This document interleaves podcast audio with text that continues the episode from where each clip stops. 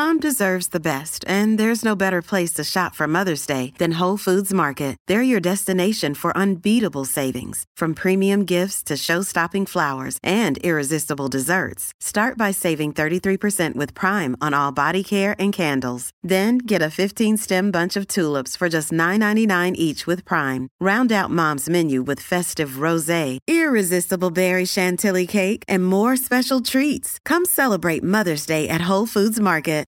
Why take one vacation with the family when you could take all of them? With Royal Caribbean, you don't just go to the beach. You visit a private island and race down the tallest water slide in North America. You don't just go for a road trip. You ATV and zip line through the jungle. You don't just go somewhere new. You rappel down waterfalls and discover ancient temples. Because this isn't just any vacation. This is all the vacations. Come seek the Royal Caribbean. Ships Registry Bahamas.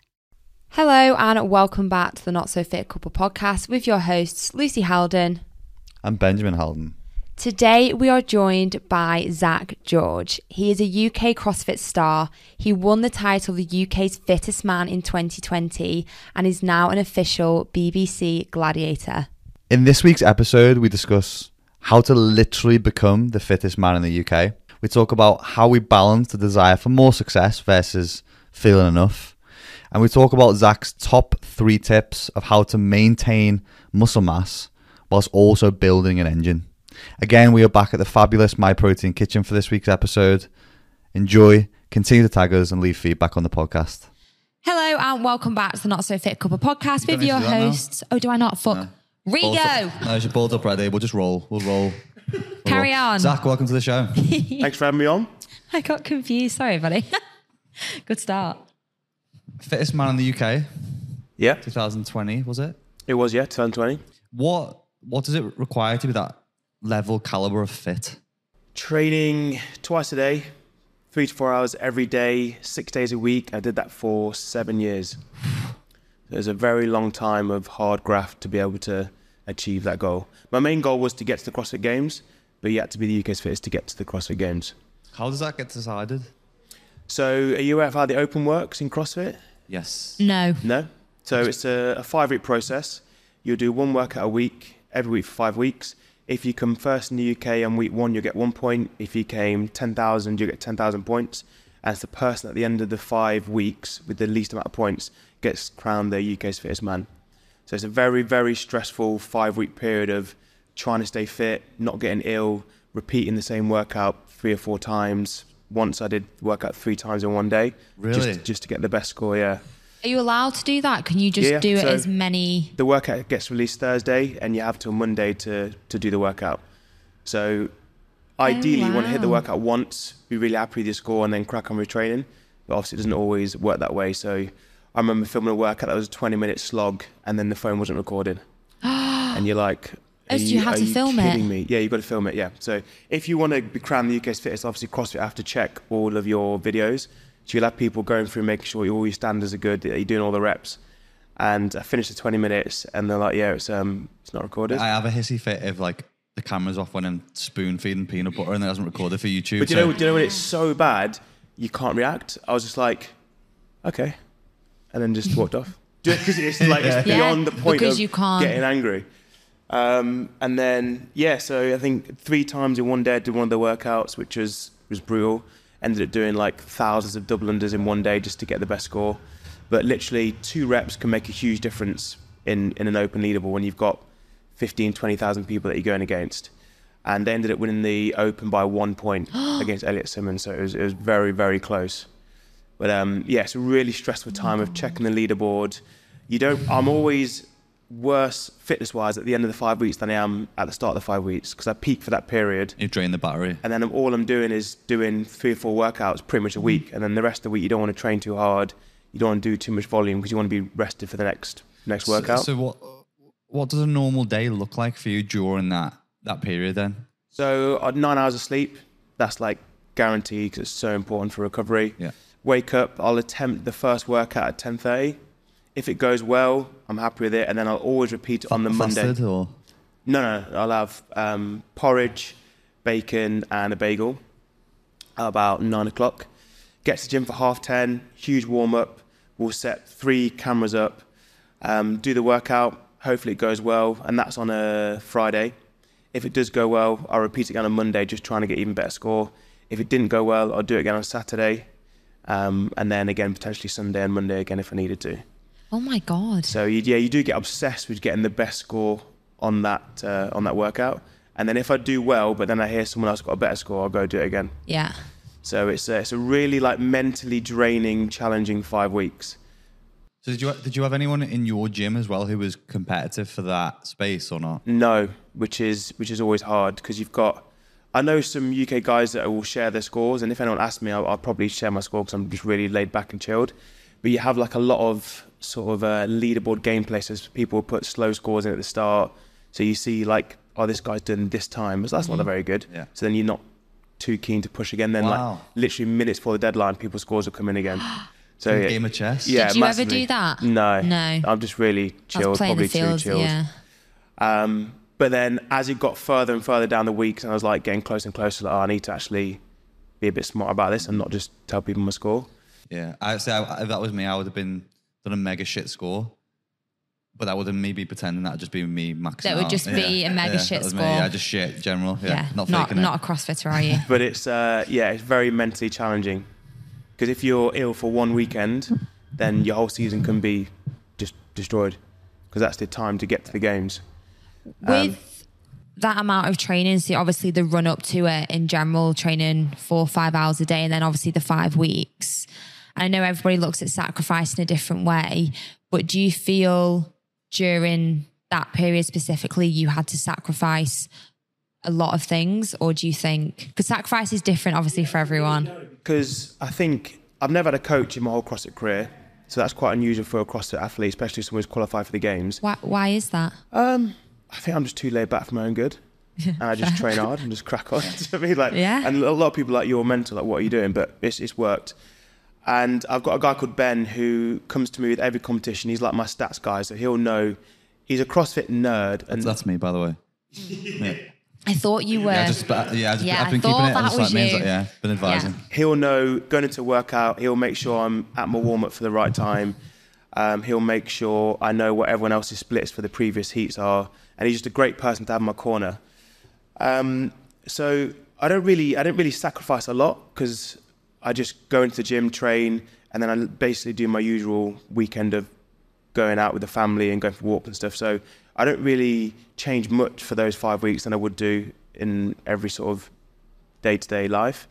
Um, but again, some people look at it and think you could be even better if you just like just train and that's all you focused on. But that's just not who I am. And I think that's why I've been so popular over the years because I am so laid back at competition. I'll make sure I always speak to everyone. And just before going out into the competition, I'm waving and chatting to people and I'm just really chilled and laid back. And in the warmer area, I'm always like trying to look to chat to someone and then people are just like very serious. oh, you don't want to chat? Okay. And I'll go off and try to Yeah. chat to someone else. And Ben's like, make sure you warm up. Like, do you warm up properly?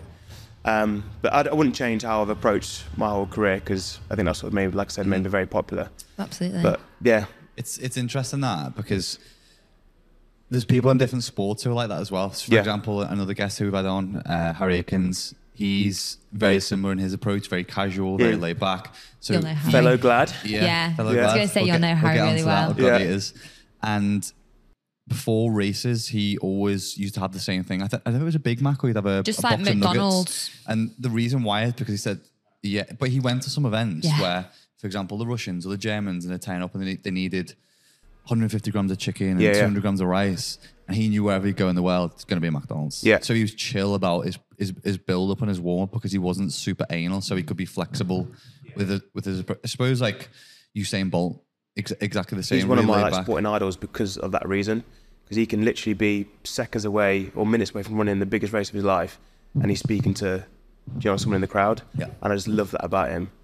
Um, and I remember I was at Strength in Depth a couple of years ago, and that's when I'd won the Open. So I was doing competition just for pure fun.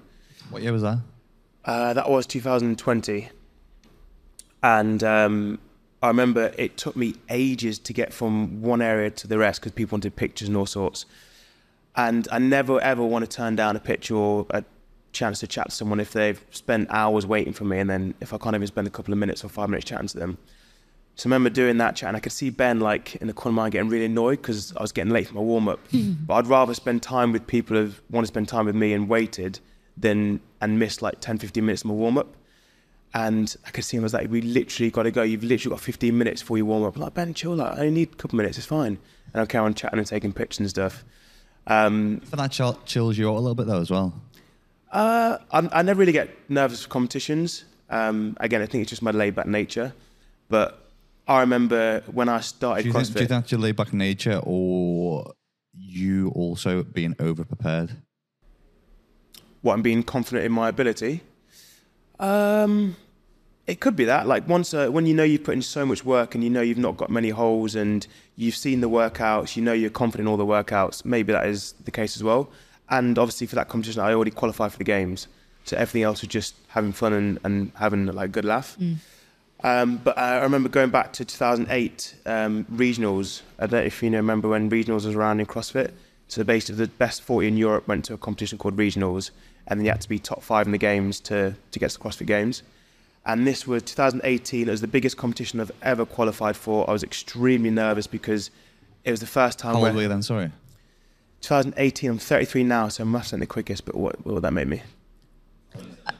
Jeez. Maths. Maths He's a void. mate. Carl's was- really good Carl at in the maths. background, by the way. 20 so I was 27 so this was the first sort of time in my career where I've been like I deserve to be like a top level athlete and I could get to the games um, and I remember all the athletes were repeating the workout several times when they released them and literally I practiced none of them because my goal was achieved that year like getting to the regionals was, was that was it I couldn't really care if I came fifth and got to the games or if I came 25th I was literally there to have a laugh and just enjoy my time there got to Berlin the day before. I was doing sightseeing, walking for like eight miles, just traveling around Berlin. And Lovely. like all my friends were like, "What? Why are you walking so far?" I was like, "Oh, I've never seen Berlin before." Absolutely loved it. Eating like pizzas and Coco Pops for breakfast, and then at that competition, that's when my sort of stature and cross really blowed up. Um, I did the floss after every single workout, and that just literally shot me into like CrossFit fame. And What's the floss? you know what the floss is? Why take one vacation with the family when you could take all of them?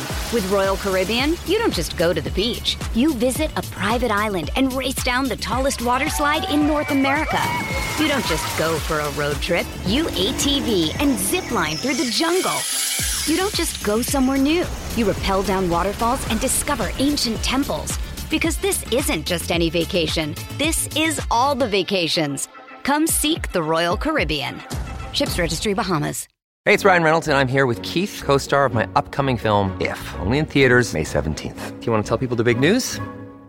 All right, I'll do it. Sign up now and you'll get unlimited for $15 a month and six months of Paramount Plus Essential Plan on us. Mintmobile.com slash switch. Upfront payment of $45 equivalent to $15 per month. Unlimited over 40 gigabytes per month. Face lower speeds. Videos at 480p. Active Mint customers by 531.24 get six months of Paramount Plus Essential Plan. Auto renews after six months. Offer ends May 31st, 2024. Separate Paramount Plus registration required. Terms and conditions apply if rated PG.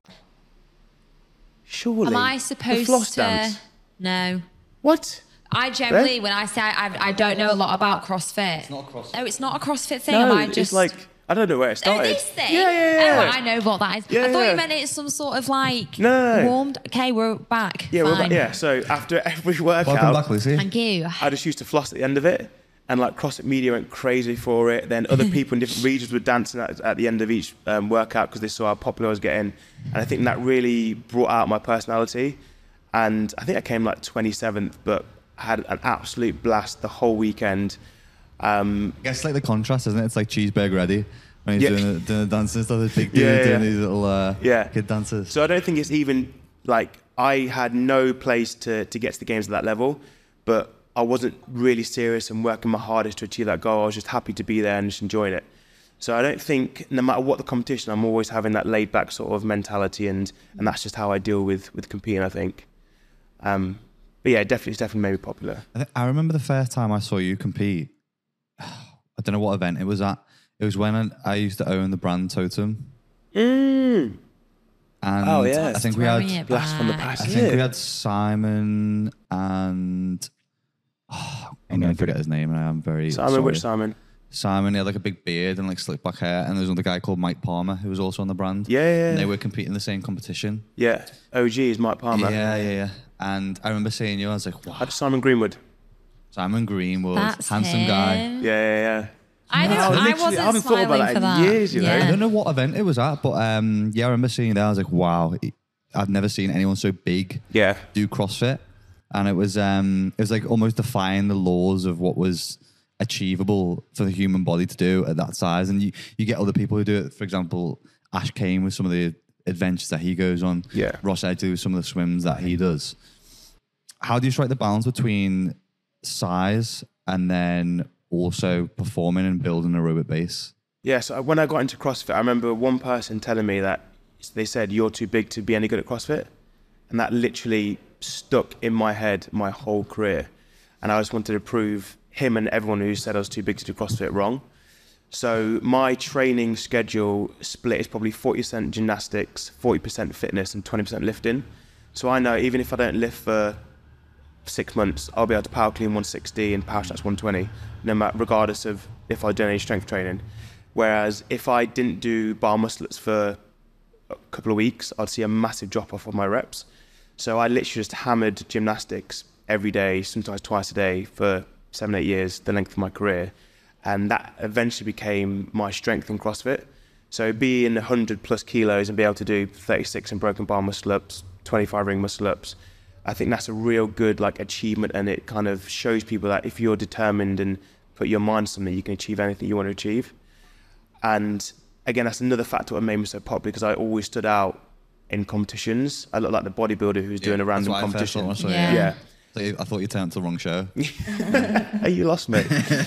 but there is some points where some people as that you just you just can't do that as quick as them just because of your size. Yeah. And I'm always been like, no, no matter what work it is, I can beat people at that workout regardless of my size. And then CrossFit developed more and more. People got better each year. And then there was some workouts where I just like, yeah, like I just can't keep up. Like going to get someone who's five foot seven, weighs 15, 20 kilos lighter. It's just I can't move. I physically can't move as quick. But I've done very well. Obviously, I've achieved what I want to achieve in my career, being my size. Um, so it still shows people that you can achieve anything you want to achieve, and don't let people tell you you can't do something. How how did the CrossFit sort of community respond to you coming into that world? It being, I suppose, They absolutely loved it. Yeah, because I was such an anomaly, like weighing 100 kilo plus, being six foot, and just and when I train, I'd look even bigger because I just pump Yeah, up and pumped up. balloon really quick.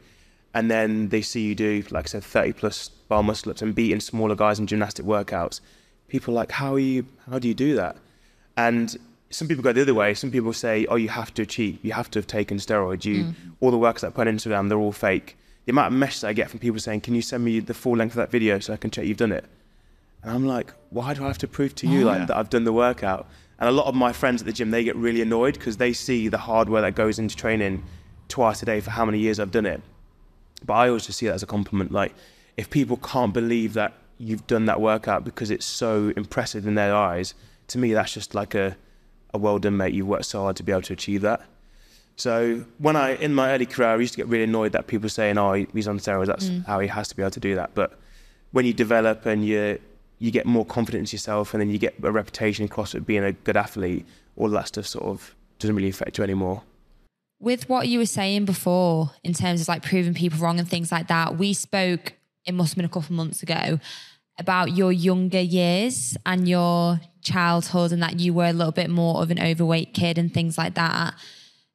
Can you touch on that a little bit in terms of maybe like how you ended up in CrossFit and is it a mix of you're proving people wrong in that sense? Like, look what I've done.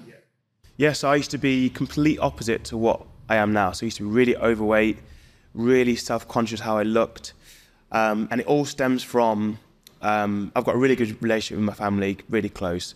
Uh, my mum had my sister, at whatever age, and then she always wanted a huge family of like seven, eight, nine kids. So she wanted a really big family, um, but she ended up having seven miscarriages in a row, and then me. So when I came along, it was like I couldn't do anything wrong. It was like perfect. Like she'd been trying for so hard to have another child, um, which was good and bad because she's just let me. If I wanted three bags of sweets a day, she would let me have it. Do you know what I mean? And I'd always be perfect in her eyes. And even if I was overweight, she was like, no, he's perfectly fine. Yeah. And it got to the age of maybe 13, 14, where my dad could see like I was starting to skip swimming lessons because I was just hated the way I looked.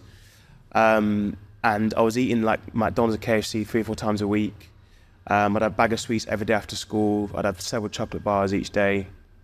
And he was like, look, we've got to do something about, about Zack's weight because I can tell he's unhappy. His mood's starting to change a lot and we need to do something about it. How, how big were you at this point? Sorry. Uh, I don't know exactly uh, weight wise, but yeah, they used to call me no neck because I used to like my my head just blended into my shoulders. um, and like I said, I'd never take my top off in, in public or anything like that. Um, so my dad's like, right, we need to try and get him on a decent path here because if he keeps going on this direction, within five, six, seven, eight years, it's going to be really hard to to get in in the shape that he's going to be wanting to be in. Mum was like, no, he's perfect. Like, don't why are you saying that? He's literally perfect, blah, blah. And then, so my dad said, right, I really wanted a PlayStation 2 at the time. So he was like, right, sat me down, and was like, I'll get you a PlayStation 2 if you sort your diet out. Didn't mention losing weight or anything like that. He just said, if you just sort your diet out um, and you, you see some results after a couple months and you stick to it, we'll go get you a PlayStation 2, whatever game you want. I was like, oh my God, this is amazing. Like, yes. So basically, instead of having four or five McDonald's, I'd have two. Instead of having bag of sweets every day, I'd have bag of sweets every other day. And within a couple of months, uh, we did some measurements, lost some weight, and it was like, all right, well done. Like you achieved, you said we did what you were going to do. Um, let's go buy a PlayStation 2. So I never remember it. Went to Toys R Us, like best day of my life. Oh, Bought a Toys PlayStation, like, mega shop. It seemed huge when I was a kid. Uh, got a PlayStation 2 and um, got the game I wanted, and then yeah, I was like buzzing. And obviously, I didn't know about them, but I was goal setting, working towards a goal, achieving it, getting a reward for it, and then I didn't really know what to do after that. Um, I just kept that same eating regime for the next sort of year or so, and then my dad took me to an Anthony Robinson seminar. So I don't know if you know Anthony Robinson. Yeah, he's like really Tony. Yeah. yeah, yeah. Tony yeah. Robbins, yeah, yeah. so really big about motivation and sort Yeah. of wanting more from your life and health and fitness. How, how old were you then when you were going to? I was, I think, I was 15. So, so young to be going to see. Yeah, Yeah. yeah, But my dad is a very like very well driven businessman. He's very focused. And I remember going to that weekend. Just I was like, why am I spending my weekend in like the NEC, not knowing what I'm doing? Like I can't be bothered with this. I was trying to tell a 15 year old like, for your weekend, you've got to go to this seminar. Um, my sister, seven years old, she was looking forward to it. Mum was looking forward to it, and it was a massive life changing weekend. And the whole weekend's educating you on all different topics of life and health and fitness, but it ends with walking across hot coals. So the whole weekend, along with educating you, is prepping you for walking across these hot coals, like mentally. Wow. And it's just like a really good motivational, like really good feeling when you when you walk over the coals. You have some people who back out and don't do it. And after that weekend, that was the first weekend where I wanted to get healthy and fit for myself and not needing my dad to say, I'll go buy a PlayStation 2 if you want to get fit, or I didn't need any external reward to get fit. I wanted to do it for myself. Um, so we basically, as a family, decided to get super healthy, stopped eating junk food, um, and I went probably the opposite way and just ate ridiculously healthy for it must have been five, six years after that. Um, I really started to getting into sport. So I played for Tigers Academy. That was like my, I thought I was going to be a professional rugby player before I got injured. Play for Leicestershire in tennis, table tennis, squash, like all different sports. And between the age of sort of 15 and 18, 19, I was known as like the sporty, healthy kid. So I really sort of changed my life around over those like 15, um, between 13 and 15 years of my life. And after that, I never looked back and I became like this health and fitness sort of freak, as my friends would call me. So you changed your identity pretty much in those years. Yeah, hugely. Like, and it was in a really short space of time from being 13, 14, 15, being known as the overweight kid who's always got a Fanta in his hand, to then being the kid who's the best at every sport and the one who's really looks after himself, starting to go gym, like looks in good shape. Um, and it's all down to my dad really of making that initial step to not be afraid to hurt my feelings to get me in a position that I wanted to be in. It sounds like he did it in a really good way as well because from a psychology perspective, he's used positive reinforcement to try and engage and drive behaviors that he wants to see without using punishment. Because punishment, especially for kids, never works. It's it doesn't work in like the criminal justice system, which is why we have such a big reoffending rate. So it's good to see that that was in place. And then obviously one of the things that you had was you're surrounded by other people who wanted to also do better, which is a big contributing factor to people's success. Yeah, I think if my dad would have said, "You're extremely overweight, you need to lose weight," I'd have been like, "No," and been a bit really defensive and trying to fight him a little bit. But because obviously he thought about it and he knew I wanted a PlayStation 2 and he tried to word it in a way that he wasn't calling me overweight, but he was like, let's just try and change your diet a little bit because he knew that would be a factor in helping me lose weight. So one of the things we've spoke about a few times is, and what you've got there is a pleasure, which is pulling you forward and to motivate you to lose weight. Do you think there's still an element of pain that was driving you from being that that point that you didn't want to be back there once you touched it? Uh, the reason why I ask is we this week just just watched the movie uh, George Foreman. So he he was always a big kid. You ever seen it? Yeah, it was such a yeah, mm. really recent. He, oh, I loved it. He was a big kid, but he was also bullied for being poor and stuff. And you could obviously see his career and becoming a champion was was driven by both pain and pleasure. Another movie, Blindside, uh, Michael Oher. He was always driven by that thing of being a, a bigger kid who was uh, sometimes pushed or picked on for for being that place, and again driven by an element of pain. Do you think that was ever an element for you in terms of the journey that you're on, whether that be consciously or subconsciously? Yeah, definitely. I think subconsciously because when I was that age, I don't really, I couldn't understand the feelings that I was having, so I didn't really know I was unhappy when I wasn't happy, if that makes sense. Mm-hmm. So, me skipping swimming lessons because I was so unhappy with how I looked, I'd skip swimming lessons and just carry on with my life but not really understanding the deep sort of emotions I was feeling because I was so scared to take my top off. And um, when I first started to see some results, I was definitely in the mindset that I was really scared to go back to that overweight sort of position I was in. So I think that's why I went to the other extreme of basically cutting out every sort of junk food for, for years. And it would have been an unhealthy relationship with food because I could have still snapped on stuff and still enjoyed the odd chocolate bar mm. or McDonald's, but I literally didn't have anything for four or five years. And that, I think that's me subconsciously going the complete opposite way so to try and put a barrier between me and that sort of overweight kid I was as a child. But I don't think you really understand those emotions till you get older and you look back and think, right, that's why I probably did that or did this. And it wasn't until sort of my early 20s where I start to bring some some of those bad foods back in and and not sort of panic that I'm going to get really mm. overweight again because I have one chocolate bar a week. Um, but I think it's all experiences and emotions that you learn over the years and as you grow up as a as an adult. Yeah, no, it does completely, and it's you because I had the same thing with swimming. I was I was like obsessed with being healthy. It was such a good feeling, but then there's obviously the fine line of pushing it, and you you are aware of it, but not at the time, as you said, it's on reflection. So with you, you did rugby, tennis, things like that. CrossFit seems so not a part of like that. So where where did you even find CrossFit? So I stopped playing competitive sports at rugby at the age of 18. Um, I've got really flat feet, and that's always troubled me throughout my whole sporting career. And I'd play 10 rugby games and sprain my ankle eight games out of 10. And I was just getting to the point where I was just constantly injured, constantly trying to like do a uh, game of rugby with so much strap around my ankle. And it's got to the point where I was like, this isn't going to happen. I can't keep playing this sport. So I stopped playing that at 18, then just did general fitness work and PT and general gym stuff for a couple of years. And my dad knew I'm extremely competitive and he could tell I wanted to do some sort of competitive sport. And he basically saw a YouTube video of the CrossFit Games in 2013. and he said, Have you ever seen this sport? And I was like, No. He's like, Have a look at this video. And I watched it and it was absolutely mental. Like they were doing swimming, bar muscle ups, Olympic weightlifting, doing all sorts of crazy stuff. And I was like, I want to get to that. I want to get to that point. Like, I want to get to the CrossFit Games within a year.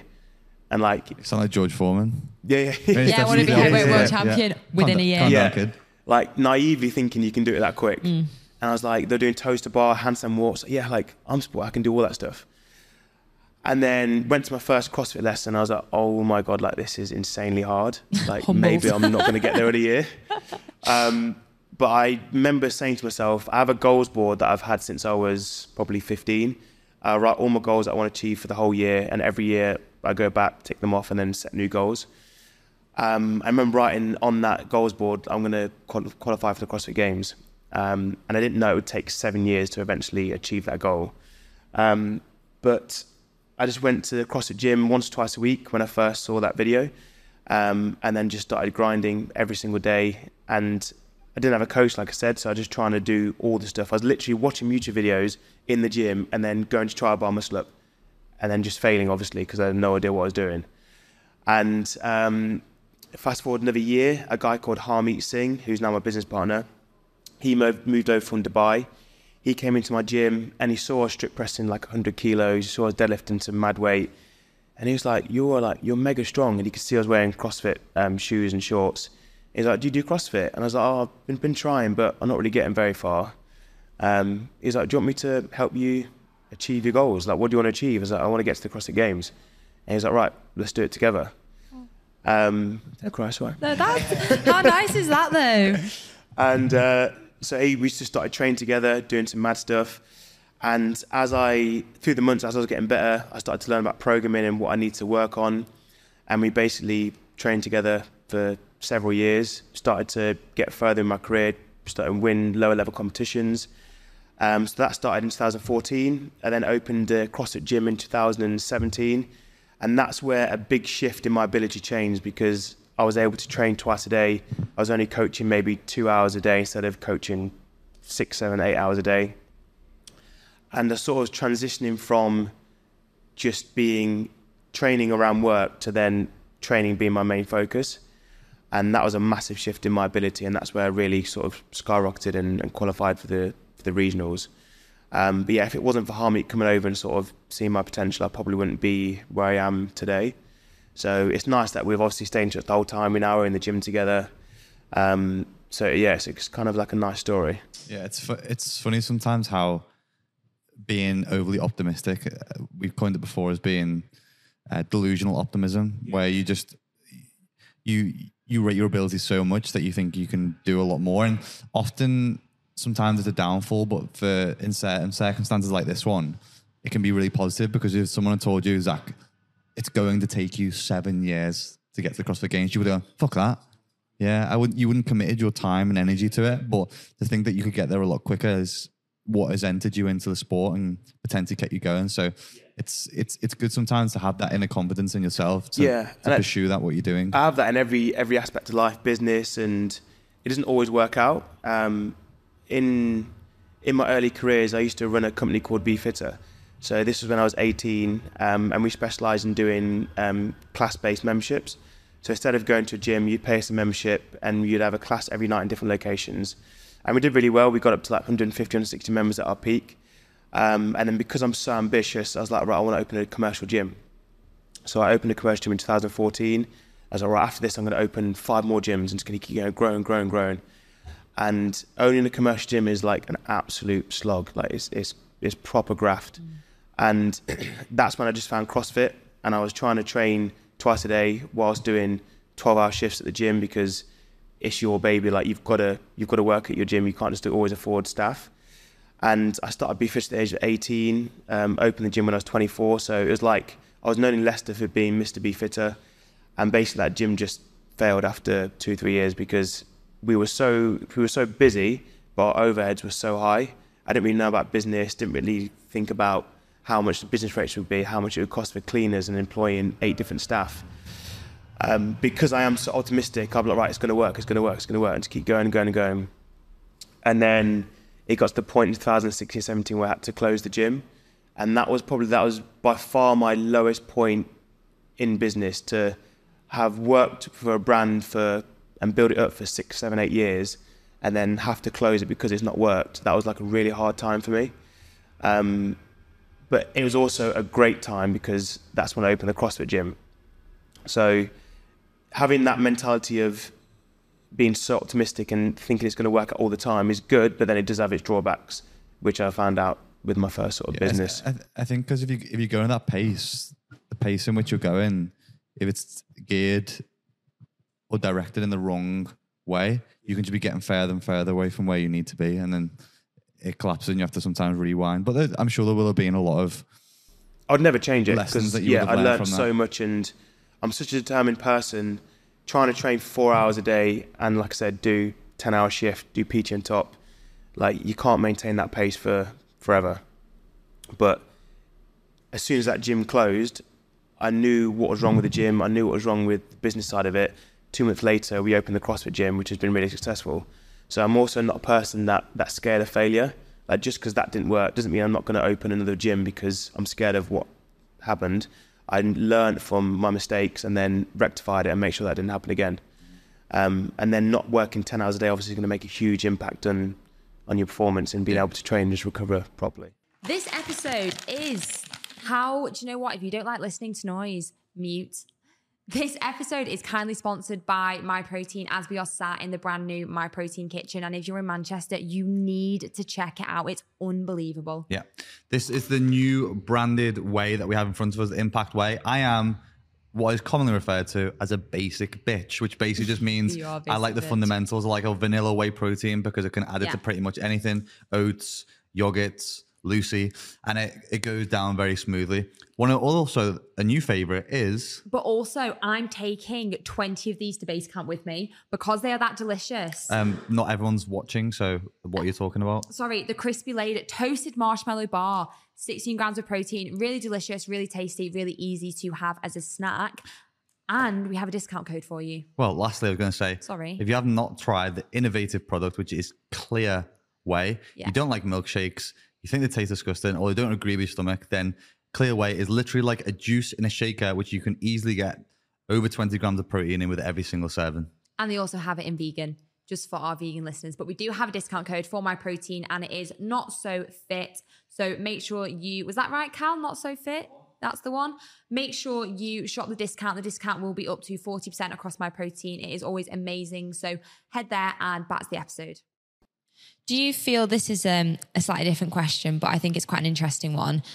You've obviously reached really great levels of success. I know people define it in different ways and things like that. And you've had a really big journey. Do you feel along that you've, I don't know how to word this, you've kind of lost certain people who you were close to at a certain point in life, or you've you've personally had to cut people out who don't understand why you're doing what you're doing, or they don't appreciate it, or they just don't get it? Because I know we have absolutely through the years. Um, because it's kind of like a sacrifice that you make yourself and it seems selfish but it's not I think I think a lot of people struggle with that. Like, and we get asked a lot about on the on the Yeah. on the podcast in terms of having those people around you who make you want to get up and go versus people who take your energy from you. And it's it's difficult when you've had those relationships with people for maybe a long time. And I think we all have them. And it's just a case of how how do you manage those relationships of knowing when okay, it's kind of this relationship is based on past experiences only. I think you can never underestimate the importance of environment. So if you hang around people who never want to achieve anything, that will eventually become your your mentality, and you won't want to have the get up and go. So for me, again, I wouldn't have achieved what I have achieved if I didn't have the group of people I have around me. So I remember, and I've had this thought so many times where I have friends I think, oh, I'm going to be friends with you for the rest of my life, and I look back and think, oh my god, like I don't don't speak to them anymore. Not because I've had to say, don't talk to me, like I'm moving on sort of thing. You just drift apart. And there's there's points like three or four times in my in my career where I thought like you're going to be a solid, and then it ends up not being. And that's in business. Like the people I went into business with for my commercial gym, I was friends with them for seven eight years. It was me, two of the guys, and my sister. Obviously, me and my sister will always be super close. And I remember opening the gym. We like we felt so proud and like opening the gym with two of your best mates. And now I've not spoken to them for sort of eight nine years. Um, and that's because things in business go sour, and they say never go into business with your friends, and that's probably for that I reason. know all about that. yeah we Yeah. have a, we have experience Yeah. So it's not just me sort of going in a certain direction in my career and saying like you're probably not where I want to be or you're not in the same environment that I'm in at the minute. It's also on the business side as well that things just go south and you end up going separate ways. But there's so many times in my CrossFit career I've walked into the gym and I've not wanted to train. I think if anyone says to you, I'm 100% motivated every single day, every single week, I'd be like, zero chance. Like they're just, they're just saying that to look good. There's times where I've texted my mate saying, like, I really don't feel like training today, I just can't be bothered. And they're like, no, get in the gym, let's just warm up, see how you feel, and then crack on. And then there, some of those sessions have been some of the best sessions where I've lifted the most I've ever lifted in training. And then after that, I'm like, thanks for getting me in, guys. Like, if you went there, I just would have sacked it off. So that having that environment of everyone wanting to in the cross environment get a PB or get high gymnastic reps or complete this fitness workout better or run a faster 5k having that every single day all year round makes such a big difference and i can't stress to people how important that is of having a good environment around you um, cause like i said if i didn't have that around me i wouldn't have i wouldn't have achieved what i've achieved but yeah there's definitely probably a handful of maybe five six people that i've had to cut out or we've gone separate ways because of jealousy sort of mentality um, before I was training twice a day, people were like, why are you training twice a day? Before I've achieved anything, they're like, why do you go gym four hours a day? I'm like, because I want to, I want to qualify for the CrossFit Games. And they're like, yeah, but you're nowhere near. So one of the things you you touched on then, and I think it's about authenticity. One of the things that you often see on social media is that that guy who is motivated every day, who goes to the gym every day, doesn't miss a workout, every workout's 100%, he's laying it down. Then you also see the people who are in the body positivity space who are saying that they they love their body every day, they enjoy it every day, but then they're eating loads of shit, and then a couple of days later they're crying into the camera, telling people how bad their skin is or how whatever, and or you see the person who's telling people how much money they've got and they've got the flash car. Gen- genuinely, if people are putting up posts like that, the people who are with the money, who are happy, or who are performing well, are the people who aren't telling you about it because they don't need to tell you about it because they're just living the life of it rather Yeah, yeah. than saying I am these things. They don't need that reward from exactly a comment saying, oh my God, you're amazing, you've got so much money. Exactly. So for people who are following these kind of people on social media, one, probably unfollow them, but two, just realize that they're just looking for your validation. They're not actually always 100% happy. They haven't got all the money and they're not 100% happy with their body. And I think that's where the difficult thing is. And that's why it's good to have that authenticity of, you know what, some days I turn up the gym and I just do it because I know I'm going to feel better the next day. That the tomorrow version of me is going to thank the version of me today for getting in and doing the thing. And the same with those other elements of, of fitness or money or finances or body or whatever it is. Sometimes it's just good to realize and have some perspective because we get this highlight reel of people on social media Yeah, sh- showing us things, and it Yeah. often makes you feel worse than what you're doing yeah, as well. social media is great, but it obviously it has many downfalls as well. And I get a lot of messages saying like, I've been trying to do like some of your workouts for a couple weeks and I just can't get anywhere near. I'm like, yeah, but I've done this for 10 years. Like you're just watching one video, you've just started following me and then you're expecting to be able to do that, not knowing how long or the, the correct steps it takes to, to be able to achieve that. Um, People don't realize that I program them for you as well. I know, literally, Yeah, that, that's- they literally Yeah. kept that secret for Yeah. 10 years. Well just let done that out. on that. Yeah. That's we had, we had Just an that- that's exclusive it. on the podcast today. Ridiculous. Edit that out. but one of the, with that as well, like people only see that part of the, the tip of the iceberg for you. They don't see those hours and days and months and years of work that have gone into it. And you've been like named the fittest man on earth, on earth qualified. Sorry, on earth, UK. And not Mat Fraser. Qualified for, I'm not like it. qualified for games, won more competitions than people have had up dinners. How does it feel having that sense of achievement? How does it feel to get gold, to sit on top of the mountain? Does it feel as good as you expected it to feel? So, um, yes and no. Like, I'm very much once I've achieved something, I want to achieve the next thing instantly. I don't sit back and say, "Oh, like, well done, Zach. Like, you've achieved this." I'm always like, "All right, I've got to the games, but what's next?" Like, I'm very quick to move on and set the next goal, which is a good and a, and a bad thing. I don't think I spend enough time, sort of, just sitting down and think, "Wow, look, look back what you've achieved." I remember when I won the Open. That was probably one of the most unsatisfied feelings because I worked so hard. I think it was a bit of blues from being in peak level physique and like ability for five weeks, all the stress. And then when you finally, at the end of five weeks, you can see yourself at the top of the leaderboard, you, the UK's fittest man. You have to wait three months or so to, for everything to get valid, um, validated. So even though you're at the top, all it takes is someone who's watched a video to deduct five reps or five wall balls, and then I could slip down second. So it's like you, you can't really celebrate. Like I've worked so hard for this moment of, of getting to the games, and I've achieved it, but I've got to wait two or three months. So you never celebrate. I never celebrated. I remember literally going home, and my missus was like, like, well done, blah blah. I'd not had any sweets, chocolate, any bad food for three months because I wanted to get down to 95 kilos, and I remember just sitting on my dinner table eating bags of Maltesers. Like I've just achieved something I've just wanted for so long, and like I didn't really feel like mega happy about it because at the back of my mind it could be so easily taken away by judge just deducting some some reps off a workout. So I literally just had some Maltesers. Like, oh yeah, like just got to wait now and see if uh, if I actually get it. And then just got back to training the next day. And I remember two, I can't remember the exact day, but it was a couple months later, I remember being in bed getting an email. Um, and obviously this is two months' time saying, congratulations, you qualified for the games, you're the UK's fittest man. And I remember turning to Sam, like, oh look, like it's legit. And then just kind of remember the day. Like, because that time had gone where Yeah.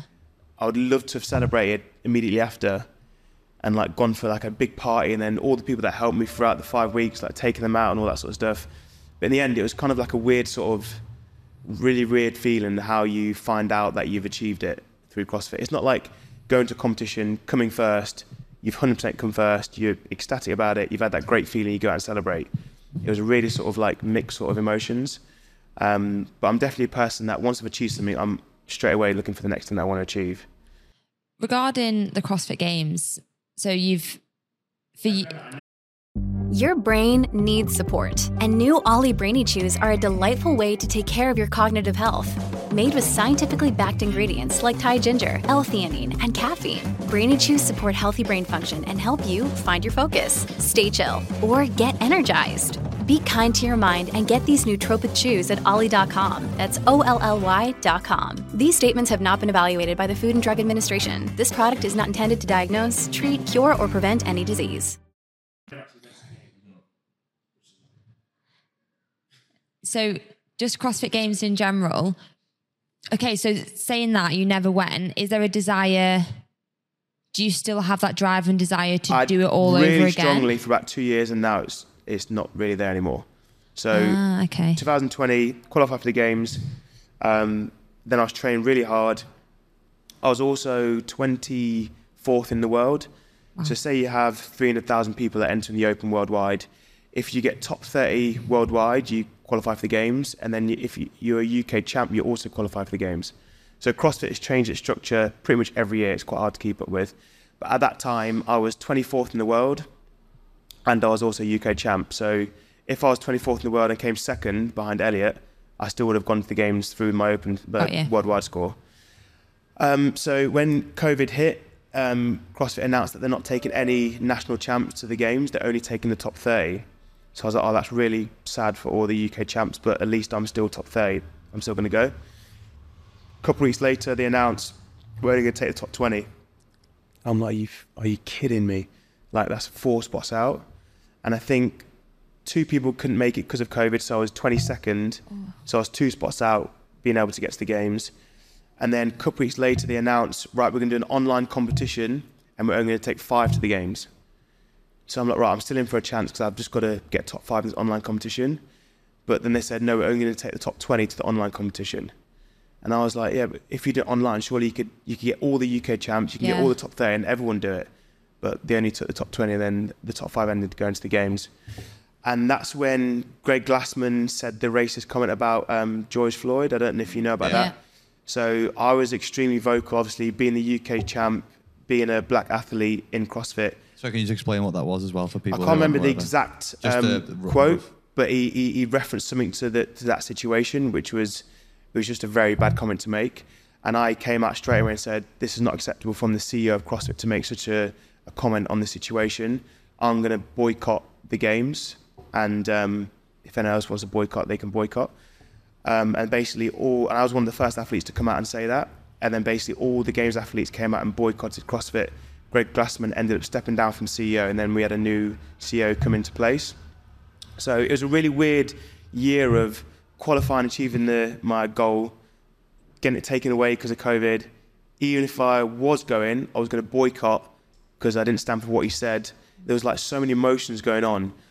Um, and again, my mentality, I just kept going and going and going. And if I have any setbacks in my career, I always try to turn it into a positive. So I wasn't going to the games, so I had so much of the year back that I wouldn't have had. So I was like, right, I'm going to write a book because I've got so much time on my hands.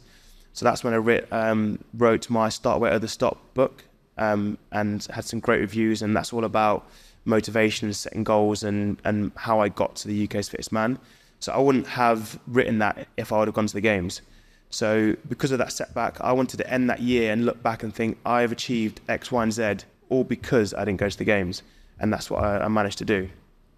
Um, and then the next year, obviously, I was super motivated because I didn't get to the games. I felt in really good shape. I wanted to make a big point of of getting to the games back to back years, and that's when I had to pull out because of my hip injury. Um, I had chronic hip bursitis in both hips, which I didn't know at the time. I just had really bad hip pain. Didn't get it checked out. I couldn't front squat more than 40 kilos, so I pulled out of the game season, and then within a couple months, it got better again. And then 2022, I was again extremely motivated to get back to the games. The hip injury flared up about two months before the semi-finals, and I was like, "Look, I'm not. I cannot pull out of a game season ever again." Because a lot of people always say about me as well is that if I pull out because of injury, they say it's because I'm trying to dodge a drug test, which really annoys me. But yeah. Unless you know me, you don't know how many injuries I've pushed through with being flat-footed and having bad knees and bad hips. So I was like, "There's no way I'm pulling out of this this season. Like I know the semi-finals at Strength in Depths in London. It would be like my dream way to qualify for the games. I'd not been able to train properly, do any sort of leg stuff for about two three months. My physio was like, "Look, Zach, you can't. Your hips are so bad at this stage. You can't compete." I was like, "I am competing regardless of what you say. So just try and work with me as best you can." and he's not a big fan of cortisone injections because of the damage that it can do because it's basically masking the pain. I don't know if you've ever had cortisone injections. Yep. Yeah, yeah. So when you have cortisone, you're supposed to rest for six weeks after. I left it so late because I tried to fix my hips without having them. I think I was two weeks out of the competition, and I had both hips injected left and right. And the next day, my pain was like times ten. Like the next day after cortisone, you feel horrendous. I was like, what have you done to me? Like, I can't even walk up the stairs. What have you done? He's like, that. just calm down, give it two days, you'll be fine. Two days later, I was like, oh my God, like, this is amazing. Like, my hip pain is gone. And he was like, I just want you to know that if you compete now in two weeks' time, that's a big risk of tearing tendons or all sorts. He's like, I just want to go through all the risk of what could happen. And I was like, yeah, cool, that's fine. Don't want to hear it. Like, I'm going to this competition, I'm qualifying for the games. And looking back, it was probably really silly what I was pushing my body through. Um, a lot of the people around me didn't really say much because they know how strong-headed I am. They know I'm not going to listen, so they just kind of, yeah, let him do his thing. Uh, got to the competition. As soon as I did the first workout, my hips flared up instantly back. And I remember that was probably my worst competition I've ever done in my whole career because I was in so much pain um, and I was so close to still qualifying. I think I was, I ended up being um, 13th and the top five go through.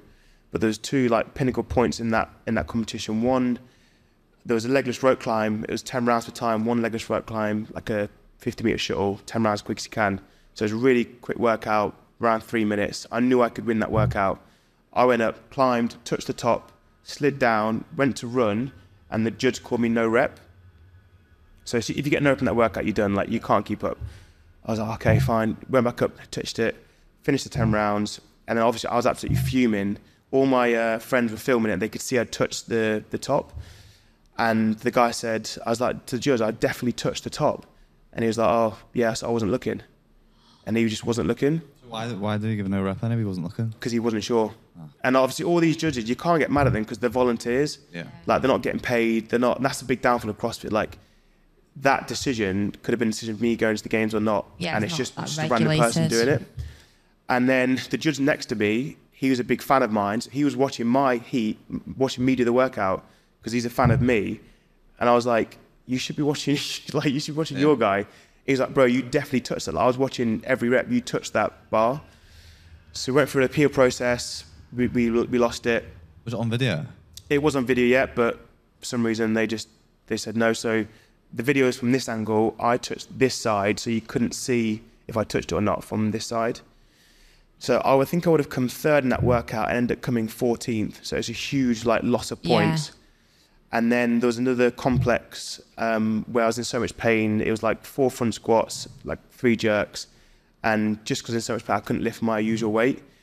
Um, and I missed the jerk by about that much. If I would have done that, I would have made my lift, and I would have come second in that workout instead of 14th. So there was two points. Like if those wouldn't have happened, I would have qualified in fifth. So I would have made the games. So even though I was in so much pain and just trying to push through.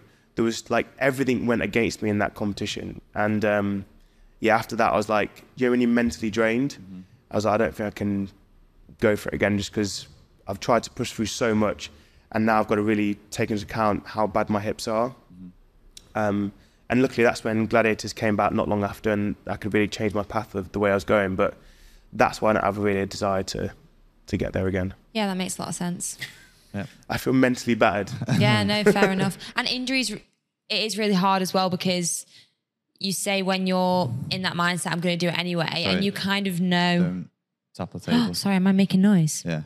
um, you know the consequences, but you just don't care. You li- it's you don't even you don't even think about it. It's like I'm going to do it anyway, and then I'll deal with the consequences Yeah, later. yeah. And And, I didn't even go into the competition thinking I'm injured. I'm not trained properly for three months. Like I had no doubt in my mind that I wasn't going to qualify for the games. Like none of that came into my thought process. I didn't go into the comp thinking, "Oh, I'm injured. Like I'm not going to do very well." I was like fully switched on, thinking I'm going to get to the games. I'm I'm feeling good. I was kidding myself that I was feeling good. And then after each workout, when things just weren't going right, I was like, every workout I finished thinking, right, next one, turn it around. This is gonna, you're gonna change situations, turn it around. Mm. Something else would happen. I'm like, oh, like everything was just like hitting me. There's a, there's a quote. I think I don't know. If it's, I don't think it's CBum who made the quote. I just heard him say it a couple of times. Is prefer, pressure of the privilege, and it is. But then sometimes it can have a a negative effect on you when you know that you should be realistically taking a step back. When, when when you've got the pressure of competition and friends and family, you've got comments from people in the media, or whatever, saying that like it's because of this reason you're pulling out of this reason. Sometimes it it can push you a little bit in the wrong direction. And again, you want to get that success. You want to put the, the marker on the belt. And I, I think a lot of people are under the illusion that, like we were speaking about before, that more success brings more happiness. But often, all it really does is every time we hit that milestone, we just move the goalpost a little bit further to the right. How do you think that you balance the desire for more success versus feeling like I'm enough? I don't think I have that very balanced at all because I always strive for more. So whatever goal I've achieved, I know instantly I'm going for something else. So I think that's something I need to work on and, and just sit back and enjoy what I've achieved because I never really do that. So that's definitely something that I struggle to to find the balance on, um, which I think is is a good thing because it's if I didn't have that mentality, I wouldn't have been able to push through so much that I pushed through my whole career and achieve what I had. But then it also has its downfalls. Like something could have gone really wrong. If I'd have tore a tendon in my hip or something during that competition, then I would have been out for a very long time. So I think it's only now that I can really find the balance of once I've achieved something, just enjoy it. But then in my whole career in CrossFit, I've achieved my goals, but I've never lived them, if that makes sense. So I've been the UK's fittest man, qualified for the games, but I've never been to the games. And that's quite hard to to sort of deal with as well. Yeah. So that's why I kind of every year I've gone back trying to get there just so I can get all the clothes that you get when you go to the games and get all the pictures and just actually experience being there. Um, so that's quite a hard pill to swallow that to to achieve your goal but never lived it. It, it's it's always interesting thinking about that. I, I always think it's it's a trait of top achievers anyway. I think you always find that they lack that contentness with Yeah. what they've achieved and what they've done. I mean, who knows? Like Tom Brady may not have had as many rings Yeah. on, on his fingers if he was content. Tiger Woods might not have won as many PGA tours. Alex yeah. Ferguson might not have lifted as many Premier League trophies. So I think it's sometimes difficult trying to find that contentness when you're always looking up the ladder and what you could have done. F- for you as well, uh, every, I suppose, decision that you've either made or is made for you is a sacrifice. And you've, whether that's like a negative or positive, you've probably gone down other roads that wouldn't have opened up like gladiators, like other things Yeah. if you'd gone to, gone yeah, to I think games as well. I think now like you don't realize what you're doing, like you said, what impact that can have later down down the years. Whereas now I'm in a position where like I'm really happy with what I'm doing with gladiators and where I am in what my position in life, and I can finally sit back and say, yeah, like everything I've done over the last ten years is is the reason I'm being able to do this now. So it's all been made worth it. If I hadn't nothing like really going for me apart from trying to get to the games again. I just would have been relentless of just trying to get there constantly just to say I've been. But now I can sort of sit back and say, look, I've achieved what I've achieved. Yes, I got to the games, but I never got to go. But all of that training and all that hard work has lined up to being a gladiator. So I do feel content and I can look back and think it's all been worth it. Do you think becoming a dad as well has like a pro- like a profound effect on what you have and haven't decided to do? Like, has it had any effect Oh, on? huge. Yeah, like I can. I imagine it would. everything I do now decision wise is for Ivy. Yeah. Like what's the best decision for her? What's going to put her in the best position? I don't think you can really understand that until you have have a child. Um, but yeah, being a dad's like the best thing ever. Absolutely love it. Like she's just getting stage where she's sleeping through. So she's sleeping like twelve hours a so night. cute. Yeah, she's so cute. But yeah, all the dads out there, mums out there will will really sort of resonate with you want to do everything for your for your kids. And some of the decisions I've made over the past year with doing gladiators and not doing the team for, for the games, that's all because of, of Ivy and what's going to be best for her. And some of those decisions aren't going to, some people aren't going to like them. Some people are going to uh, like understand them. But for me, family is like my most important thing. So I, I'm never afraid of upsetting someone or upsetting people be, and making a decision that's best for my family. Um, and that's what I've done for Ivy. And yeah, it it definitely puts you in a different headspace. How, how micro does that drill down? And what I mean by that is, say for example now because you're a dad, do you ever find yourself in workouts like I've got to get these last couple of reps, these last couple of sets for for my little one because So I've got to do it. my do it for this my reason. training mentality is very different like now to the, when it was, and I was known, especially in my gym, like just being relentless. Like we could do a workout where I'm in pain for 20 minutes, and then I'll extend the clock to 40 minutes just to see who I can break and to see how long it takes for me to break. Um, so I was so relentless. I, I would never go into workouts thinking I can't do it. I'd never quit workouts. I'd never like back down from workouts unless unless I'm absolutely ruined. Whereas now I'm very much like I don't need to put myself through that much pain, and it's a, it's been quite a hard transition to training hard every single day. And I've been an athlete that's always trained too hard, so I've never really done easy sessions. Um, every day I've always wanted to end myself basically. If I do like an easy zone two piece, I find it really hard to just do that because I want to mentally the red line. push myself. Yeah. I think what's the point in just doing zone two for now? Like I'm not mentally challenged. I'm not putting myself in a hole, which obviously not a smart way to train, but that's been my mentality for the for the previous years. And now I found myself doing some workouts that I don't need to. Why am I going that hard? But I went for a, like a couple of months of definitely like having pretty much not much motivation like to train hard, and now I've got back into a really good routine. Obviously, with Ivy's sleep, you're getting four hours sleep a day, three hours sleep a day. That played a big part as well. Like I didn't want to go into the gym and have to push hard and feel annoyed because Ivy's only giving me three or four hours sleep. Like I'd I'd rather be up with her and give her all the attention she needs, and then just do a little bit of easy bit in the gym because I'm not worried about pushing myself in the gym anymore. But now she's sleeping through a bit more. I'm finding like I'm getting my my mentality back a bit and wanting to push hard. And but I guess that's understandable when you have a kid. You're not going to be able to maintain elite level every day when you've gone from having nine hours of sleep to then sometimes two. Four. Yeah, do you know it's like it's just not achievable. Um, but I feel like she's eight months old today, so I feel like we're getting back into routine. I'm starting to train a bit harder, and I'm enjoying having the mental push again. Whereas trying to mentally push when you're just drained is is really tough. I'm sure a lot of our listeners will resonate with that as well, being being parents and Yeah. not being able to train as much as they'd like to and Yeah. having to make sacrifices. And We've got all that to look forward to. yeah, we have. But you do yeah. you just like you love making them. Yeah. Like it wasn't. It is a sacrifice, but it's not because I'd rather be with Ivy. Do you know what I mean? So it's um yeah something you choose to do. One of the other things that we've been speaking about in the last couple of episodes is about being a, a heavier runner. Yeah. For, for you, what kind of systems have you put in place or for your success or workouts and stuff that have helped you being a, a bigger, heavier, muscly guy, but then still being able to build a, an engine? What would be kind of, if you to pick a couple of things, especially for our listeners to go off, that have really helped you? Because obviously you've, prior, you've really prioritized some of your weak points. Yeah. What would be like a couple of keys that people can take away if they're a little bit bigger or a little bit more muscly and they're going Yeah. into saying, I want to, I want to build that aerobic base? The biggest thing would be is to know your own body and not compare yourself. So when starting in, I'm going to use gymnastics for example. When starting gymnastics, I could, I could see other athletes. They were doing strength blocks, and they were only doing gymnastics once or twice a week because they're only 70 odd kilos. They can do gymnastics once or twice a week and be really good at them. So if I took that approach and did their same training program, that would never work for me.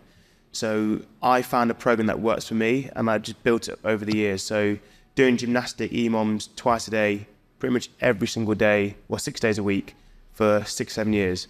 And say you start on a on an EMOM, which stands for every minute on the minute. You might do one bar muscle up on the minute. On the second minute, you do another bar muscle up, and you accumulate the ten reps over the ten minutes. So I started with one, and now you can do ten. So you just build it up over the time. But I found a system that works well for me, and that system wouldn't work for someone else. So I think it's really important to understand your body and not to judge what you're doing compared to other athletes because being a big athlete, you've got to approach things slightly different. You can't go in and do ridiculous amounts of high reps very early on in your career because you weigh 15, 20 kilos heavier than the smaller guys.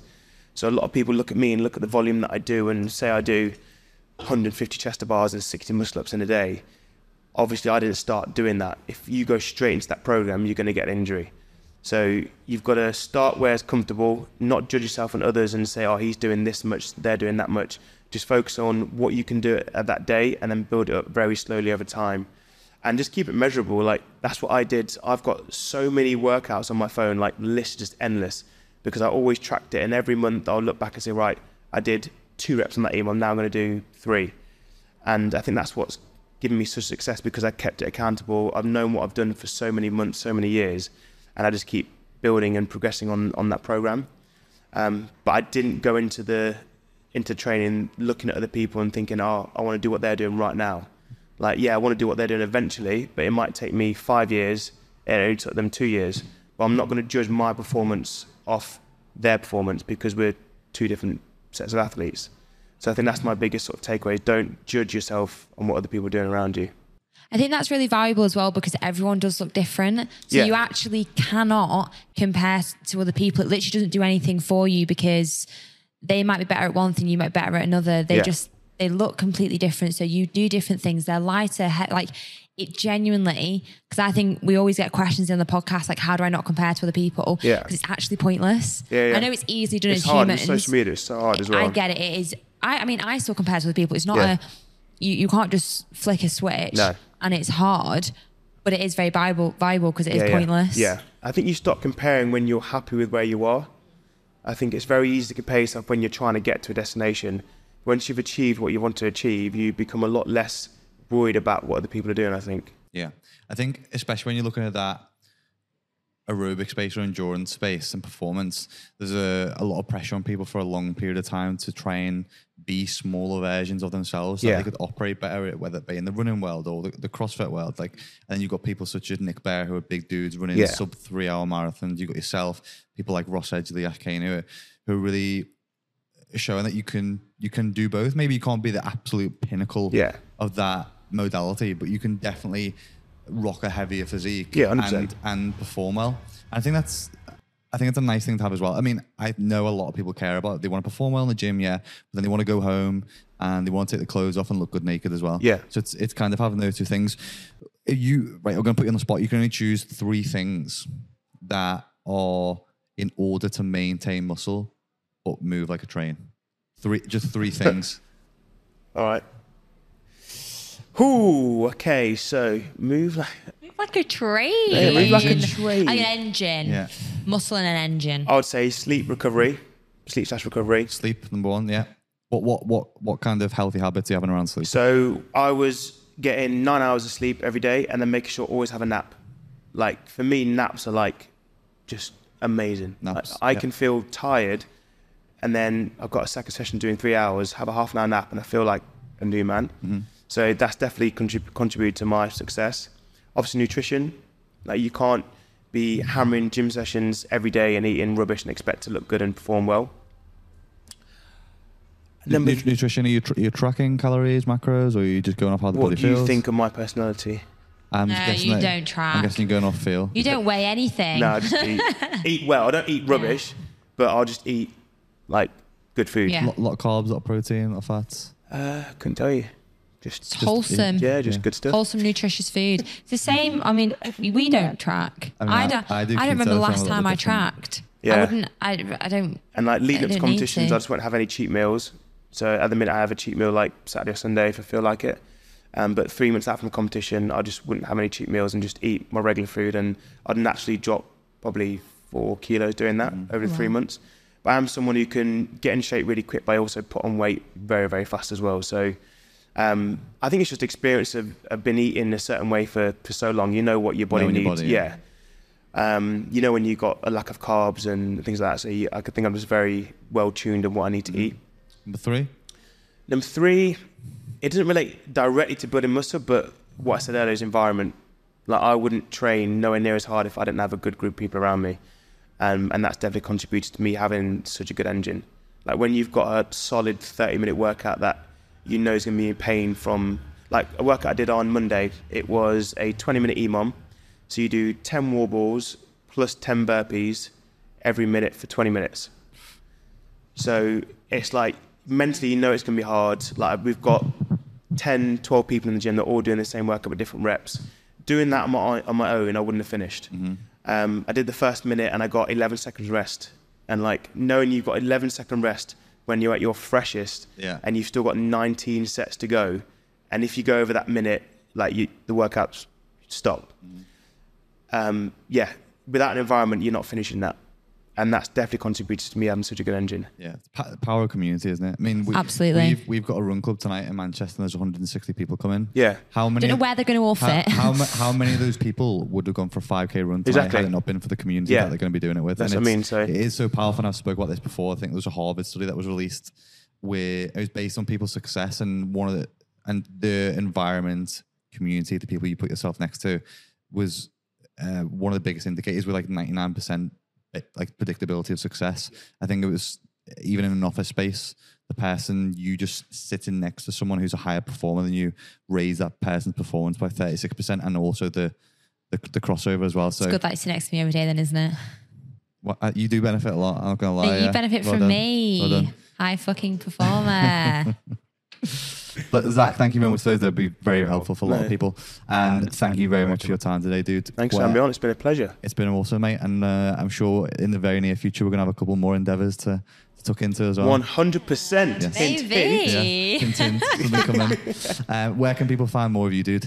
Uh, Instagram, uh, Zack George. I have a little YouTube channel that I post sporadically on, which is Zack George as well. But yeah, they're the main two platforms. And BBC? Uh, yes, Steel the Gladiator is the is the BBC um, Instagram.